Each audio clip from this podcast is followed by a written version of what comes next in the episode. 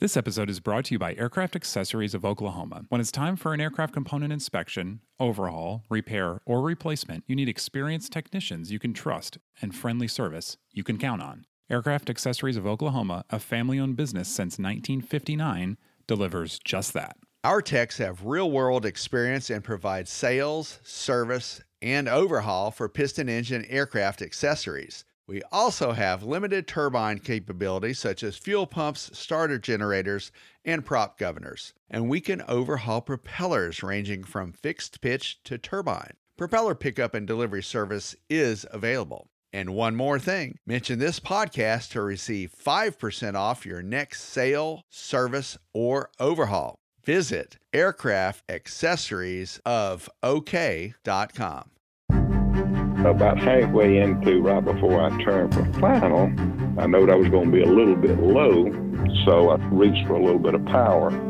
That is when I discovered I had no power. Gear down, maybe a notch of flaps. At 800 foot is when I decided I was not going to make the runway.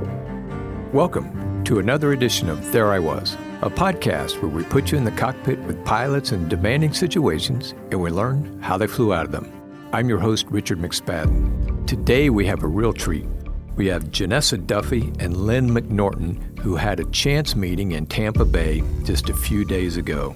Janessa Duffy is the chief pilot and director of flight operations for Icon Aircraft. She's a CFI, seaplane rated, and she also has her commercial rating. Lynn McNorton is a longtime general aviation pilot operating out of Pensacola, Florida. He's flown GA for business and pleasure and owned a couple of Mooneys. His latest Mooney is an M20M, the aircraft he was flying in the story he's going to share with us today. Janessa and Lynn, welcome to the There I Was podcast. Hey, Good morning. Richard. And you guys really haven't spoken to each other since uh, when you met each other on Tampa Bay. So this is kind of fun for us to pull you guys together. Uh, yes, that's correct. We have not uh, spoken or met since that day, and that takes us back to uh, November the 15th and about 10 o'clock in the morning, give or take a little bit. So, Janessa, why don't we start with you, if we could, uh, just a little bit about your background. I'm, you and I met a few years ago flying the Icon A5 down there in Tampa Bay. Share with us a little bit about your story and how you got to GA and bring us up to your experience. Sure, yeah. So I have been working for Icon for about four and a half years. Um, I started flying. I, I, you know, I don't have anybody um, in in my family that's in aviation. It was kind of just a, on a whim. I was in the Navy for a little bit. When I got out, I was, um, you know, trying to figure out what I wanted to do as an adult. And I took a random discovery flight one day, and I thought this would be really cool um, to do. So I, I honestly, I switched my career. I, uh, I moved back home to Miami, and I started flight training. And and then from there, I, you know, I did the, the typical path. I went up and got my CFI, started instructing um, at a flight school. Um, and graduated from Polk State with an aerospace degree uh, program, professional pilot technology, and uh, and then I actually went a little bit different around. I actually ended up working at an aircraft maintenance shop and then I did uh, some commercial flying. I ended up just randomly one day getting my seaplane rating because I was actually working at a maintenance shop over at um, Winter Haven, Florida, which is obviously right next to Jack Brown. So it was like the perfect spot to get a seaplane rating. And then probably a year later, um, actually, uh, funny stories. I did like a, a day in the life of a young CFI kind of thing for the Flying Magazine, and the current director here at Icon for the IFC was shown my video. And because I was doing some seaplane flying, he actually had reached out to me and asked if I was interested in um, interviewing for a position at Icon. And so I met him for coffee, and then I came and, and, flew the A5, and you know, just pretty much like anybody that flies the plane, like instantly falls in love. So yeah, that's true. That's very yeah. true. Yeah. yeah. So. I was like, yes, yes, I do want to fly this for a living. And then I started working for them, and I started off as an instructor pilot, and then uh, went to chief instructor pilot, and then manager of operations, and now I'm the the chief pilot and, and director of flight operations. And then about a year and a half ago, I ended up going back and I got my uh, private helicopter add-on, and hopefully um, sometime soon I'll go back and get my commercial helicopter. Oh, fantastic. And your story about joining the Navy is pretty interesting to me, right? It had something to do with a tribute to your father, right? Do you mind sharing that with us? Uh, yeah. So, I mean, my my dad was was in the Navy, um, well before I was born, but it kind of resonated with him, and he always kind of shared that passion and, and his enjoyment of, of the Navy. And uh, unfortunately, he passed away when I was 17. So, um, pretty much right after um, I was in college for a little bit, and then I decided to kind of follow in his footsteps and and uh, get that that Navy experience. And I'm really glad I did. Yeah, fantastic. Well, thanks so much for your service to the Navy, and we're glad that you worked your way over to the general aviation industry. We're just delighted you're here. You're so much fun to fly with and doing a great job there at Icon. No, thank you. So, Lynn, would you mind share with us a little bit about your background?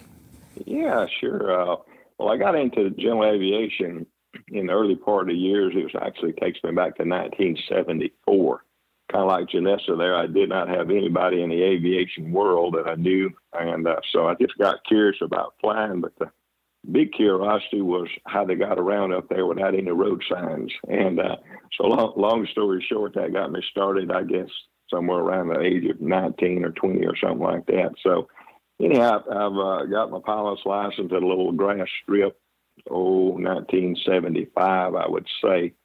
Since then, of course, I've uh, got hooked and uh, been in aviation ever since. I've owned an airplane probably uh, at least 45 years, maybe even a little bit longer, you know. But uh, I had a business in uh, Pensacola, which I was uh, very fortunate to be able to stay in it and survive. And had an air conditioning business for like 41 years, so I got to fly my plane for business as well as, uh, of course, for pleasure and uh, so that got me into you know working out of town. So it, the uh, aviation part slash owning your own aircraft really come into a good scenario for me.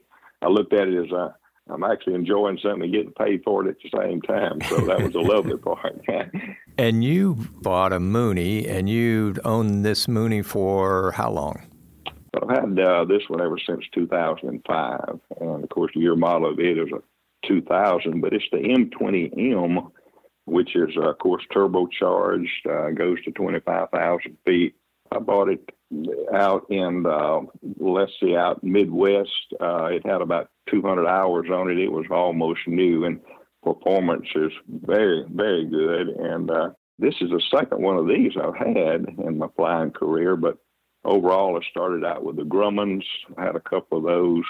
And then my first Mooney was a 1974, I believe, F model. And then, of course, come on into the K model. I had one of those. That's the uh, 231.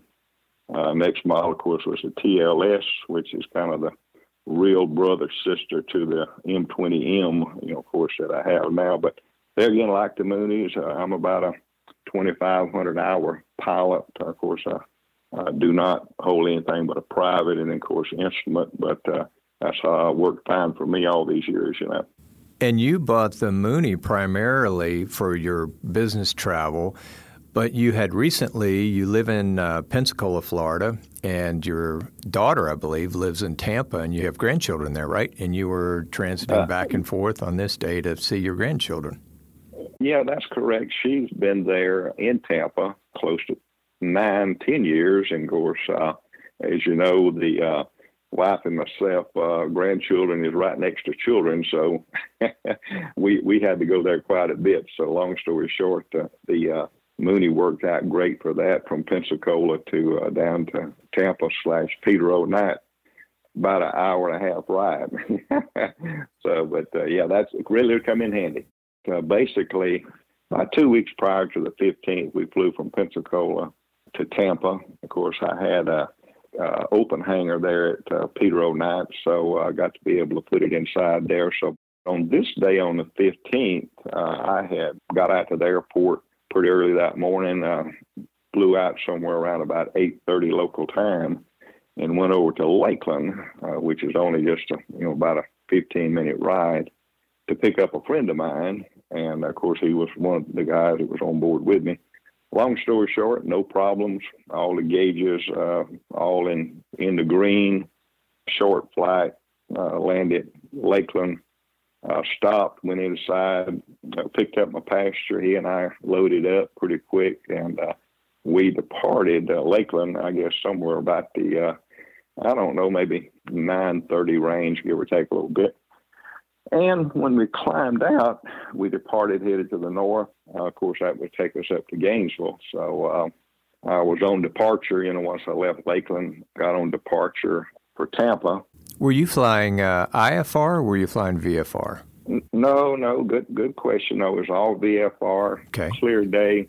But there again on departure, after I got the gear up and got everything all settled down and my throttle and all set, I noticed that my uh, EGT slash turbo inlet temperature, you know, was extremely high for that power setting and that uh, low altitude. And just a footnote, I had not even started to lean it out, you know, but it was running, uh, you know, over into the 1600 plus range, you know, at that point, you know. And of course, at that time, I was uh, I was at about 4,000 feet, which uh, departure had cleared me to 4,000. So, Lynn, I'm curious if you go from Lakeland to Peter O. Knight, you know, that's a relatively short trip, right? That's only about what, maybe uh, 25 miles or so. Were you just doing yeah. sightseeing, or were, I mean, one of the issues you have the Mooney is a fast airplane, so maybe you were sort of circling around north just to give yourself some time to sort of get the airplane cleaned up and get ready for your arrival? Or what was the occasion for going up to Gainesville? Well, he and I had a friend up in Gainesville that we had promised we were going to go see for quite some time, so that day just worked out just right. Uh, okay. Uh, but to pick it back up, of course, when I got to the 4,500 feet, I already knew I had something going on, you know, that was unusual. So the uh, EGT was what concerned me the most because in a turbocharged airplane, you know, you uh, you run it too hot, you're gonna burn a piston and other things mm-hmm. there. So I'm always very cautious. Yeah, Lynn, you're right to be cautious. Let's let's talk about turbocharged engines for just a little bit. The way a turbocharger works is it takes the engine exhaust, it uses that exhaust to power a little turbine. That turbine will compress air. That compressed air is then sent through a cooler and routed back to the engine. That engine now receives cooler, dense air and that allows more fuel to be burned, and that allows for more horsepower. So they're especially helpful at higher altitudes where you can get more power through that denser air coming through your intake. And so pilots flying turbocharged engines pay particular attention to the turbine inlet temperature, the TIT, because that turbine constantly has exhaust gases going through it and it gets pretty hot. So that's your best indication of the operating temperature of the engine and it helps to keep from cooking that turbocharger. But Len, this is old hat for you. You've been flying turbocharged engines for a while now. Uh, this is my third turbocharged airplane, so I'm of course very familiar with that part of it. But I also noticed some some moisture on the windshield. Of course, as you know, it's not the water cool, so it couldn't be water. There again, a good clear day. So I had two situations going on. I said, "Man, I've got." Uh, something leaking. Uh, first, I thought was fuel because it was evaporating pretty quick, but it was still showing the residue on the windshield. So, probably 10 minutes into the flight, give or take a little bit, I made a decision. Uh, I've got a problem. I need to go back to uh, somewhere that I knew where there was a facility that had some repairs, service people there. So mm-hmm. I, I, elected to uh, to go back to Peter O. Knight. You know, my basically home base in Tampa. So, of course, uh, announced to the controller, you know, wanted to change my, my destination, go back to Peter O. Knight. I made him aware that I had some unusual temperatures on the engine going on. So, of course, he uh, just uh, right off the bat, yeah, cleared to Peter O. Knight. Uh, announced to him I was going to stay up at least 4,000 feet till I got very close to the airport, you know, and then make my descent. So, if I can just interject here, Lynn. So, you're talking to a controller because obviously you're on flight following. So, you're flying VFR, but you're using the controllers to follow along with you, right? Well, that is correct. And of course, you know, that's uh, Class B airspace. So, you always basically. But yes, we we was on flight following. Okay. He was with me, but that's uh, kind of usual procedure for me when uh, I, I, I, feel very comfortable having somebody that uh, that you can talk to, especially if you need them. In this case, I did. You know. Yeah, especially under a situation like this, it's nice to have somebody on that other end of the radio that can help you and provide assistance if you need it. And so I'm following along in ForeFlight with you. And as you turn south, you're in the class Bravo, of course, and you're up at 45. Mm-hmm. So now you now you have to talk to approach. You're talking with them. They know of your situation, and then you make the determination that uh, you're going into busy airspace, but it's an uncontrolled airport there yes, Peter. Yes, that's correct. So were you coming down sort of for a right downwind for runway 36, the shorter runway at 2,600 feet, or were you circling or, or, or, were you moving around trying to go to runway, I think it's, what, 04? I'm going to that long runway. Mm-hmm. I'm going to runway 5. Okay. And uh, so, yes, had it in sight. You know, everything was good there. Traffic looks like at that point was pretty much clear. Nothing on runway 5, you know turned my base leg, maybe I'd already started my descent. Uh, I was down to maybe at that point 3,000 feet, give or take a little bit. Uh, still had power. No issue there with the power at all. Just turned base, everything okay. I dropped the gear. I slowed it down, dropped the gear down. Don't think I put a notch of flaps in, but uh, that's kind of first thing for me is the gear and then the side on the flaps, uh, you know, on into the landing. Of course, at that point, I uh, about halfway into right before I turned for final, I knowed I was going to be a little bit low. Gear was down, so I reached for a little bit of power. That is when I discovered I had no power. Mm. Engine still windmilling, no issue, no situations there. Everything was normal up to that point. Uh, got me down to probably at that point I was around about a thousand feet still hadn't turned final, that's when I decided the engine was dead, you know. So mm. automatically, all three knobs, mixture, propeller, everything went to the firewall.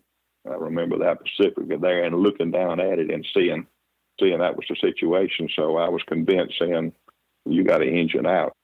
Gear down, maybe a notch of flaps. At 800 foot is when I decided I was not going to make the runway. I remember specifically looking at the altimeter and it was 800 feet. That's when I went ahead and turned north. Uh, basically, took me right into the wind. Just going through my water landing procedures that I've done a thousand times in my mind. Lynn, about how far were you from the airport at this point? You said you were on a right base, um, and you, then you turned directly to the airport at that point, we was probably, I'm going to just say a mile and a half off the end of the runway. Okay. But when we actually got into the water and got stopped, I was maybe a quarter of a mile off the shore then, or maybe to the end of the runway. But basically, from shore, we was probably a quarter of a mile when we actually, you know, stopped. Just to take you back into that scenario, 800 feet, decided it and the engine was out, turned it north into the wind, reached and picked my gear back up. Mm-hmm. Of course, it was already getting pretty slow at that point there. Going through that procedure I talked about, which I've done in my mind a thousand times on a water landing, nose up, slowed down, just make sure you don't stall it, speeds up. Last time I looked at altitude, it was 800 feet, but seemed like just a moment after that, I was, I had hit the, I hit the water. Everything was good. We had one bounce and when the nose come back down, I remember the water coming up over the hood, but not never even hitting the windshield. And at that point, we were stopped in in the water. So was the water choppy at this point? To, you know, through your water landing, you were faced into the wind, so that's good. What was what was the conditions of the surf? Water was smooth, but there was a little chop to it. Okay. At that point, we stopped. Uh, we in the water. Uh, everything's fine. I don't even remember the seatbelt tightening up, you know, on my shoulder strap. So let's leave it here for a second, Lynn, and let me go back now and catch up to Janessa. So, Janessa, you were flying an Icon A5. Describe that airplane for our listeners, if you would, for people that may not know what it is. Sure. Yeah. So the Icon A5 is a, a light sport two seater amphibious airplane, all carbon fiber. Uh, unique is that um, the A5 is actually one of the first FAA certified spin resistant aircraft. Uh, we have a parachute on board and we fly by AOA versus airspeed. So it's a pretty unique amphibious airplane and a lot of fun. I got to say, I had the opportunity to go down there and fly it with you guys a couple years ago, and so much fun to fly. So, Janessa, help us with where were you doing all this? How did your day start? My day started off as a normal Monday. Um, I got to um, you know our flight center probably like 8 8.30 that morning and we had a couple students in. We were training a couple um, instructors for our instructor network um, and so both of we have a flight training network manager and our chief instructor pilot were busy with them um, and initially this return to service flight for the aircraft that i was flying that day was actually supposed to happen on friday. But funny story is when they pulled the, the plane out of the hangar they rolled over a nail um, and blew the tire. So and it was like end of day Friday. So they were like, oh crap. All right. Well, we'll just uh, we'll wait till Monday morning to do the return to service flight. Um, so which put it on on me to do it because the other instructors were busy. So um, you know, Monday came up. I just checked in with everybody, um, start the day, and then I went down to the maintenance hangar. The maintenance guys had already put a new tire on it um, and pulled it out. So I took off and I think I did like a couple laps in the pattern to check our gear, and then I departed southeast. Um, our typical practice area or training and um, water operations areas. Honestly, it's like three or four nautical miles southeast of Peter O. Knight. So, I mean, we take off, we stay at 500 feet, and we go southeast. So that's what I did. Yeah, I just went out and um, I was just flying around for a little bit, just came out of a 100 hour. And I think I was at like 500 feet, and I was still monitoring Peter O. Knight's um, frequency. And I heard, um, you know, Lynn over the over the radio saying that he was inbound. Um, it didn't sound like he was in distress or anything. And I saw him, we have ADSB in on um, the A5. So I see him and he's a couple hundred feet above me. So I'm like, okay, uh, no biggie. And then I landed on the water. I did a little step taxiing. And then I didn't hear, sometimes we pick up frequency, the um, CTAF frequency when we're on the water. Sometimes we don't. Um, and I heard someone say that uh, they didn't think that the Mooney you know, made it to the airport. I think there was someone holding short, and then there was someone else in the pattern. They were talking back and forth, and I interrupted. I said, "You, the Mooney landed in the water," and they're like, "Yeah, we don't think he made it to the the runway. I think he landed short of of final or on base." So I was essentially already on like my takeoff run and I just said, okay, I'm gonna go check check it out. So I just kind of went full power. and I I went to the area where I thought they would be, um, and I started circling, and I instantly saw that the Mooney submerged in the water. You could still kind of see the outline, and then I saw. Um, the passenger his passenger's life vest it was you know bright yellow which is very smart i don't think i would have seen him otherwise and um, I saw him. I did one other circle just to make sure there was no other, you know, no one else in the water before I landed. So I, I landed. I, I and I kind of landed a little bit further out because I I just I didn't want to land too close to them and. I shut down instantly, opened up the A5 canopy, and I said, "Hey, no, hey, are you guys okay? Is everything okay? Um, you know, is no anyone injured?" And he said, "No, they were fine." I was like, "Okay." The current was uh, too strong to, to swim over towards the plane. So I started back up and I taxied in front of them um, into the wind. So I knew that the wind would kind of push me back into them. So I taxied, got closer, I shut back down, and then Lynn was able to to grab onto the tail of the aircraft, and then unfortunately the other gentleman he was like still underneath the wing, but he couldn't get to like our Seawing area. And I even tried to like we have a collapsible paddle. I even brought out the paddle and I was trying to get him to um, to grab it so I could pull him closer to the airplane, but he couldn't grab the paddle. And I think I even tried to throw him a rope, but our rope was uh, tangled and I couldn't get it to him before he uh, before he drifted too far away from the airplane. So I kind of shifted my focus back to Lynn and I just wanted to get a life vest on him just in case, you know, if he got too tired or I, you know, I wasn't able to, at that point, I wasn't 100% sure if I was going to get him in the aircraft or, or like really what the plan was. I just knew I wanted to get a life vest on him. So he came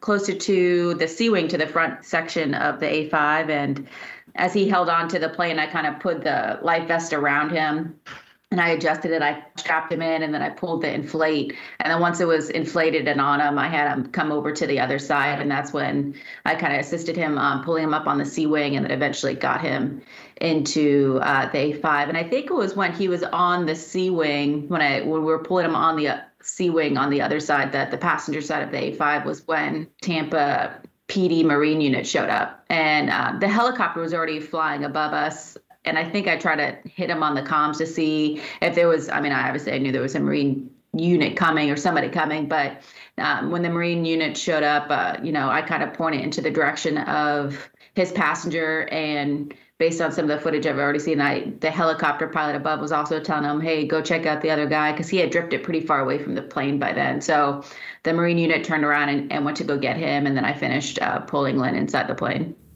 Wow, and all that seems to happen so fast. So, you know, what really sort of strikes me about this is you keep going back to the current and just looking at the water with it being in a bay there pretty close to shore. I wouldn't have expected the current to be such a deal there, but it sounds like it really was.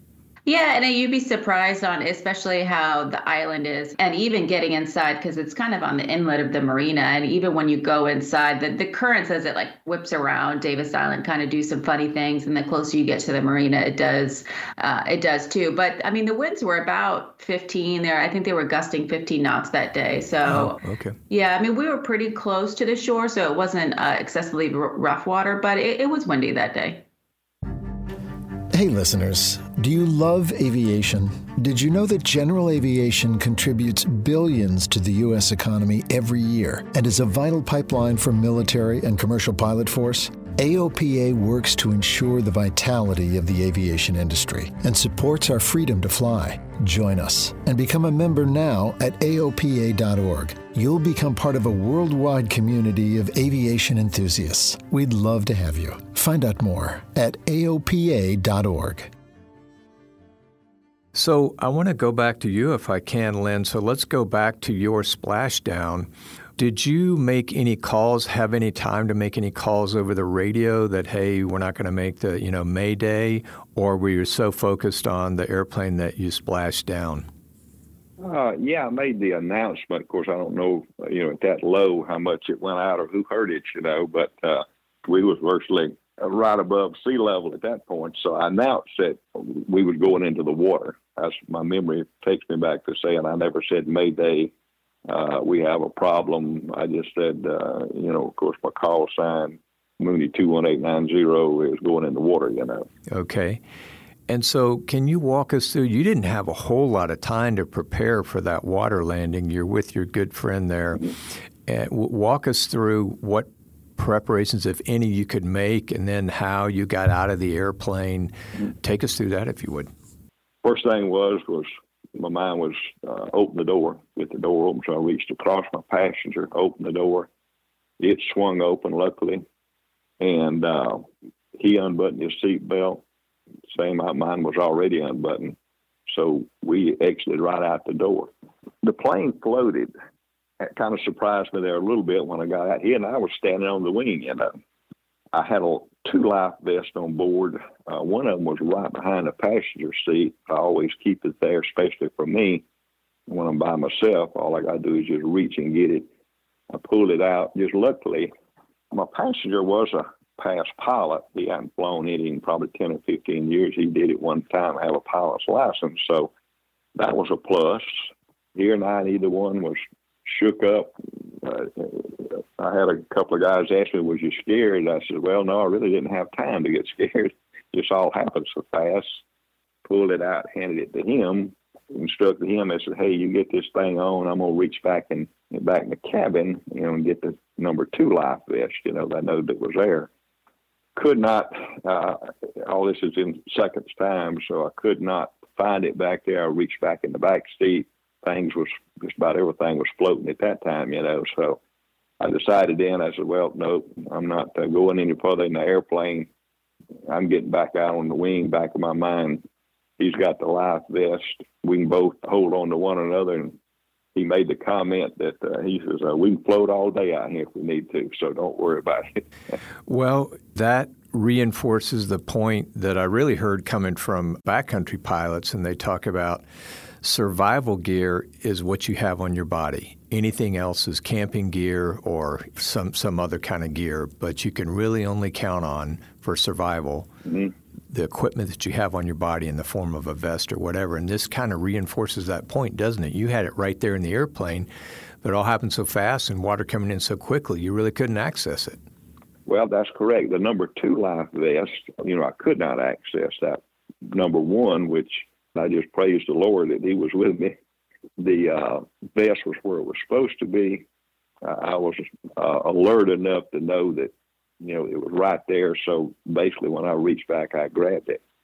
That situation might have been a little bit different if that one life vest wouldn't have been available like it was, you know. Yeah. And and particularly if Janessa hadn't come on board real quick, it could have been a whole lot different uh, as well, you know, especially if we did not have that. But long story short, when the plane was getting low enough, we know we was going to have to get off the wing. He already had his life vest on. He already had inflated. Basically, we stepped off the wing. I kind of held on to him. Just a very short time, we uh, saw this uh, uh, seaplane circling. Of course, I'm, i know it was a small one. I had no idea what it was, but I know it was uh, somebody had us in sight, you know. How deep was the water, Lynn, that you guys were in? Do you estimate? I, we, we was told it was about eight or ten feet deep there at that point, you know, and okay. it's probably pretty close because the last time I looked back at the plane, and you know, it, the only thing was sticking up was the tail, but of course it was continuing to go down too, you know. Mm-hmm. But I was mm-hmm. told it was about ten foot of water at that point, you know. And how cold was the water? Well, temperature outside was, uh, I'm pretty sure, a 70 degree day. Probably the water, if I just had to guess, we was probably 60, 60 to 62, 4 degrees, something like that. But I never felt the water being cold at all. Really? you don't remember that being an issue? Yeah. No, no, no. Not not while I was in the water now. Now, thank the Lord when Janessa come along uh, and I got out of the water, finally got up, uh, she got me up into the cockpit she shared. Uh, since my partner had the uh, life vest, when she got up close enough to us, I broke away from him, went over to her aircraft, kind of held on to the side on the pilot side. That's when she grabbed a life jacket.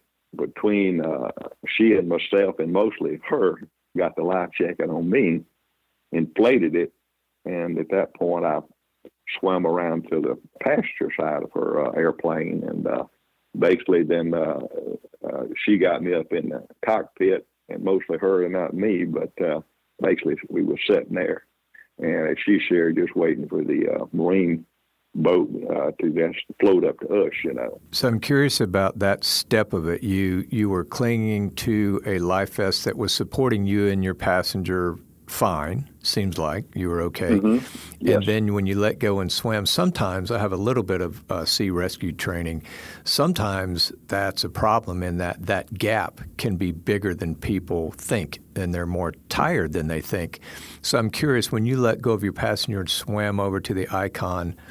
Did that ever get a little stressful? Was that a little more of a swim than you thought it was going to be, or talk us through that? Well, no, here's the situation. By that time, she had virtually floated right up to us. Okay. So basically, my swim when I exited from a passenger, swimming to her aircraft, we was just almost right there within, I'm going to say within three or four feet, even if that, you know, because she had drifted pretty much right up to us, you know. Yeah. And when I grabbed onto the aircraft, of course, my friend turned me a loose. I turned him a loose. He drifted on out away from us. He said, "Don't worry about me. I got the life vest he said again, I can stay out here all day if I need to, you know. yeah. So, Janessa, I want to go back to some pretty remarkable skill, I think, that you demonstrated there. And f- what first got my attention is you had the presence of mind to circle around first, to take just another minute or two or whatever it would take to sort of get situational awareness of the situation in the water. Where's the passengers? Do you see everything in sight? That's really remarkable sort of headwork to me. T- t- talk us through that piece. Oh, I mean, yeah, I, I, just knew that once I saw the aircraft, and I mean, I know a Mooney is a, a four seater, so I just really wanted to make sure that where I landed uh, for the first time, that it wasn't, I wasn't going to compromise anybody that could be in the water, that could be injured. Um, and, and I was pretty confident after I did my second loop around and I, and I the cluster him and his passenger with the life vest that that was that was it in the water. And even the first time um, you know i landed i wanted to make sure i was still kind of far away just just to make sure that i wasn't going to interfere with anybody else in the water. And i don't know I, I, I, think seaplane flying in general that's like one of the main things that you always do no matter what you, where you're flying you're always going to survey the area that you're going to land first to just make sure there's nothing in the water no um, you know especially kind of shallow water nothing like intruding that might hit your hull. So I think it's kind of second nature for a seaplane pilot to o- always survey and see what's in the water before you land, no matter what. And then using some of those good seaplane skills, which you obviously have a lot of flying the Icon as much as you have in other airplanes, to go upwind and then just allow yourself cut off the engine. And at that point, you're a water vessel, not really an airplane, and just allow yourself to drift with the wind and the current into where your passenger was too. Mm-hmm. Um, some pretty good skills there. Talk to us about you mentioned the bright yellow jacket, life jacket, that that really stood out to you. And again, as I look at it, where the event happened, I would think, oh, that, you know, it's pretty close to shore and the water there, and you could probably see, but but not so much. It was a little more difficult to pick out everything, so it kind of reinforces that point.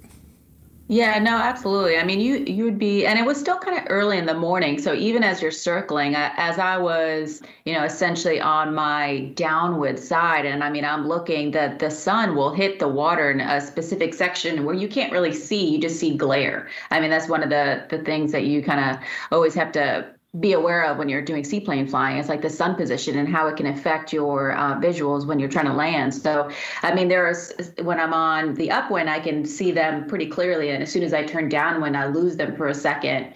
Um, and it's not until you kind of get past the sun angle that you can actually start seeing the water a little bit more clearly. Um, so, it, if it wasn't honestly, it wasn't for that yellow, bright yellow vest, it, it probably would have been a little bit harder for me to spot them. Man, that's that's good reinforcement for all of us that whether it's seaplane flying or you over land that have something that's visible to the pilot that they can see or your rescue people that they can see so easily. Did you just happen to have another life preserver in the airplane? Is that part of your standard kit? How did that happen? Yeah, that's a part of uh, our standard kit. We have two uh, pull to inflate Mustang uh, life preservers on on board. Anytime we touch the water, they're required. Ah, okay, good. So, Lynn, I wanted to go back to your landing. A couple of things really seem to be important here. And the first is that as soon as you knew that your engine was dead and you'd done everything that you could to try to get it back with firewalling everything and your boost pumps and whatever switches you were activating, then you immediately pulled the gear up. And you had to do that pretty quickly because you were at 800 feet and sinking rapidly. And if you hadn't have done that, for sure the Mooney would have flipped, and this scenario could be totally different. Yeah, that's uh, that's correct. Goes back to I can't claim a lot of the responsibility of being a great pilot. The only thing is your training you know, somewhere along the line that you think in these in your mind are actually doing them. But there again, for me in my mind, I've made the landing a thousand times just by books I've read and you know aircraft that's went in the waters and such like that.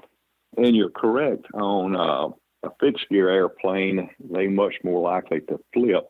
Same way with a retractable gear, you got the gear down, you got just a bunch of things hanging out. Basically, it just becomes a pivot point. So I always uh, had in the back of my mind if I ever had to go in the water, I want to make sure that gear's up. Keep your nose up and make sure you don't stall it and just slide right into right into the water like you would the runway, you know. So all those things kicked in. So I just thank the Lord that they did, and I was able to stay calm as well as my passenger. He and I never got uh, anything but a, a mild conversation. I told him, he said, "Hey, we fixing to go in the water." He said he did throw his hand up on the dash to brace for myself. I did nothing more than hold the wheel and keep it pulled back. But like you I said, you know, I only had seconds to make all this stuff come together. And uh, thankful it all come out like it was. And very, very thankful that Janessa come along when she did, you know.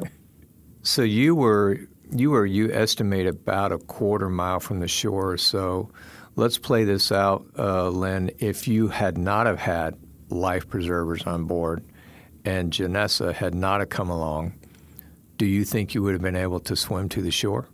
Well, that answer's no, because at that time, you know, we could see the uh, there's a marina right there next to the airport, and it was just right straight ahead of us, you know. So when we got in the water, we was getting further and further away from the shore. So yes, uh, number one, if uh, Janessa hadn't come along, number two, if we hadn't had that one life preserver, uh, we could only imagine what could have happened. Now, both of us, me and the passenger, both grew up around the water, grew up around the Gulf, know about, you know, don't exert your energy. You know, you're not going to make sure, you know, you just float and kind of just do the best you can to stay up and don't, uh, don't burn up your energy. Both of us were certainly cognizant of that. And how long were you in the water before Janessa uh, arrived? Well, let me add something to the footnote. After we got up, they got us on shore. We was in the marina. After we met with some officials, they got us up in the marina. They had it on video, and uh, we looked at it. From the time we hit the water to the time Janessa landed in the water, it was virtually eight minutes, mm. according to her video. You know. Mm. Now, till the boat come and actually showed up, it was like 20 minutes. So, yeah. so basically, we was in the water probably 15 minutes, you know. Mm-hmm. We just very blessed that the help was there, the life vest was there, all these things come together. Yeah, just to say eight minutes is, mm-hmm. you know, if you hadn't had a life preserver, it'd be a long time. And then to be in that water for 20, I'm sure the adrenaline was pumping, but that's, that's pretty chilly water to stay in for a length of period. So mm-hmm. it, you just had some things go your way um, and thankfully, Janessa happened to be in the area, happened to be list paying attention, and you know showed some incredible skill to taxi up there and pick you up. I wanted to uh, ask you also. It wasn't really required for you to have life preservers on board because you were just taking off and you would have technically been within gliding distance of the flight you had planned but thank goodness you did. And this is for those who listen a lot to our podcast. So many times we hear that people who've gone above and beyond for the kind of safety equipment they have in their airplane or training that they take, that it came to play to be really helpful to them in this stressful situation, which it did for you as well. Yes, that's correct. In my early years, uh, of course, flying around Pensacola, basically we got to Gulf, we got to Bay, my mindset was in my earlier years, I wasn't over the water. I really didn't need a float device, et cetera, et cetera, you know. Big mistake.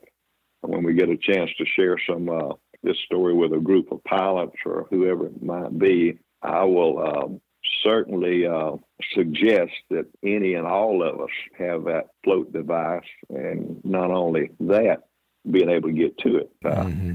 So let's move to the lessons learned piece that we can take away. And Janessa, I'd like to start with you as you just think through this uh, scenario. What kind of lessons learned can we take away from that, both from your standpoint and just what you saw entirely? I mean, I think Lynn reacted well to the situation he was in. I mean, he, he acknowledged the fact that he was starting to um, see some issues uh, with his with his temps, and he immediately um, headed back towards the, the airport. I'm sure you're gonna, you know, probably get a, a lot of backseat drivers that are gonna make some comments about him overflying an airport or you know uh, that there could have been other airports he could have landed at but um, you know for the situation that he was in i think he did a, a, really incredible job and the situation could have been a lot worse. I mean he landed in the water in an aircraft that's not supposed to land in the water and him and his passenger were totally safe. So uh, kudos to him.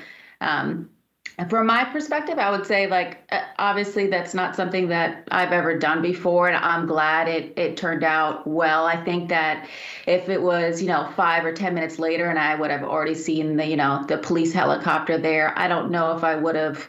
I didn't want to get in the way of obviously of, of first responders that that's legitimately their job. So I think if I I think that with how quick everything happened, I did what I did because I knew there was no one else there yet. I think that that, you know, if someone else was in the situation in another seaplane or if I was out flying around somewhere else and I had already seen first responders, I don't think that's something that I would, you know, go interrupt and try to interject to help. But um, I think the situation was just um, very unique, and everyone was in the right place at the right time, and I was happy to help.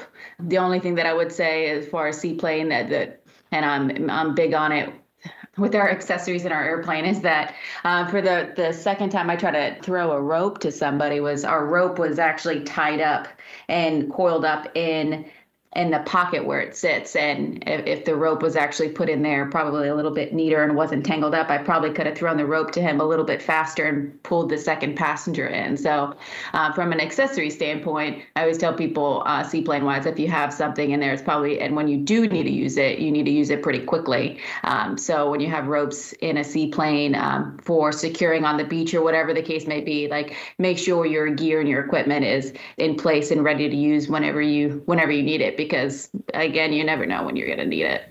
And to your point, you're going to need it very quickly. Yeah. Be able to locate it quickly and then use it quickly. It's funny as you were telling that about the line being kind of tangled and you couldn't get it out. Having some seaplane experience myself, I'm, i was sitting here shaking my head, going, "Yeah, yeah, yeah." You know, it drives me crazy. yeah, yeah. So, um, Len, let me ask you from uh, your whole experience here, what are some of the takeaways and lessons learned for our audience? Well, one big thing is we think about these things and think about all the time we're going to have. I, I cruise most of my time 10 plus thousand feet, you know, and uh, I can glide about uh, two miles per thousand according to all the statistics. And uh, I said, well, shoot, if I uh, have a problem, I'm going to uh, very possibly be up high. I'll have a little time to get all this stuff together. You know, that that's a bad thought. That's not a good good way to think. In my case, as we uh, have already discussed and uh, discovered, you know, I was down to seconds and not minutes. You know, one thing I didn't do that uh, on my back of my mind checklist water landings is I didn't open the door right before impact.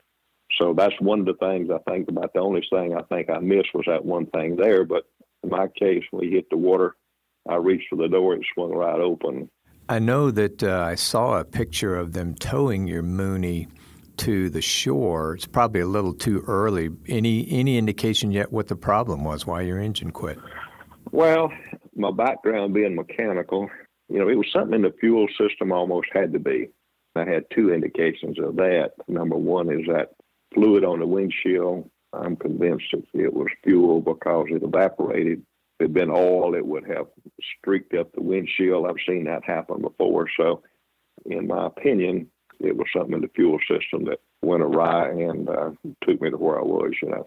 And you know, sitting here thinking through it, Lynn, you're coming down out of 4,500 feet. You're heading to the airport there, and your throttle's pretty much in idle for most of that way. Is that would that be correct as you're descending? No, no. no. Uh, in my trip back, we was just reduced power. You know, just like if you were sightseeing. Okay. But for me, I reduced the power just to get the temperature down. Right. But I still was probably running, you know, 50% power, something like that in my scenario coming back toward the airport. And you had your power reduced as you come mm-hmm. into the airport. And then after you put the gear down, you go to power up, and that's when you realized you you had no more power than that reduced power setting, and that wasn't enough to maintain level flight. Is that right? Yeah, that is correct. Well, I want to thank you both for coming on and sharing your story. It's a really exciting story, and so thankful it turned out the way it did, and that Janessa was airborne, happened to be airborne at that time in a great airplane to help and have the skills that she had and the presence of mind to help. And glad, Lynn, that you had one life preserver and that you just maintained your cool throughout the whole scenario. And I do have to say, um, it really is touching too that you had one life preserver and you gave it to your passenger as the true sort of captain of your your ship there, your airplane, taking care of your passenger first. Well, and that's true, but let me just say this: that was not ever on my mind at the time.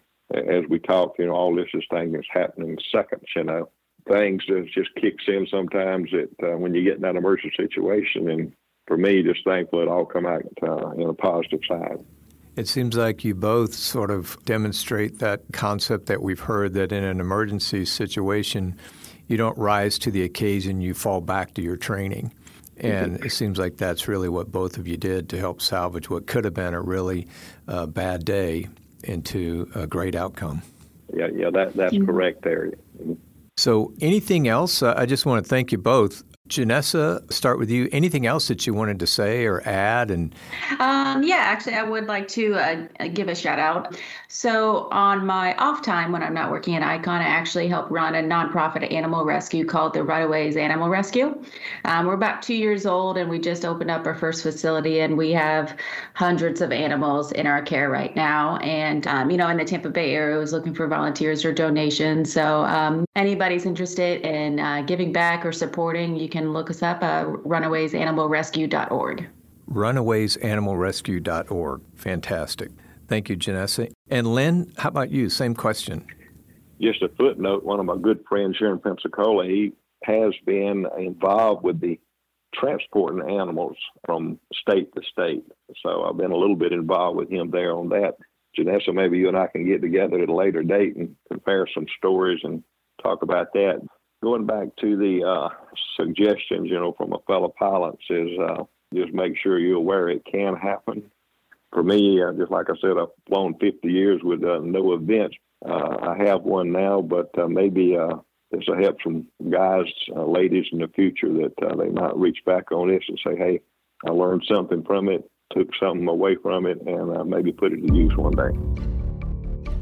Well, there's a story that could have turned out so differently if not for Janessa Duffy being on scene and having the situational awareness to understand what was going on around her, and then the skills to maneuver her icon in a direction where it could truly be helpful to people in distress.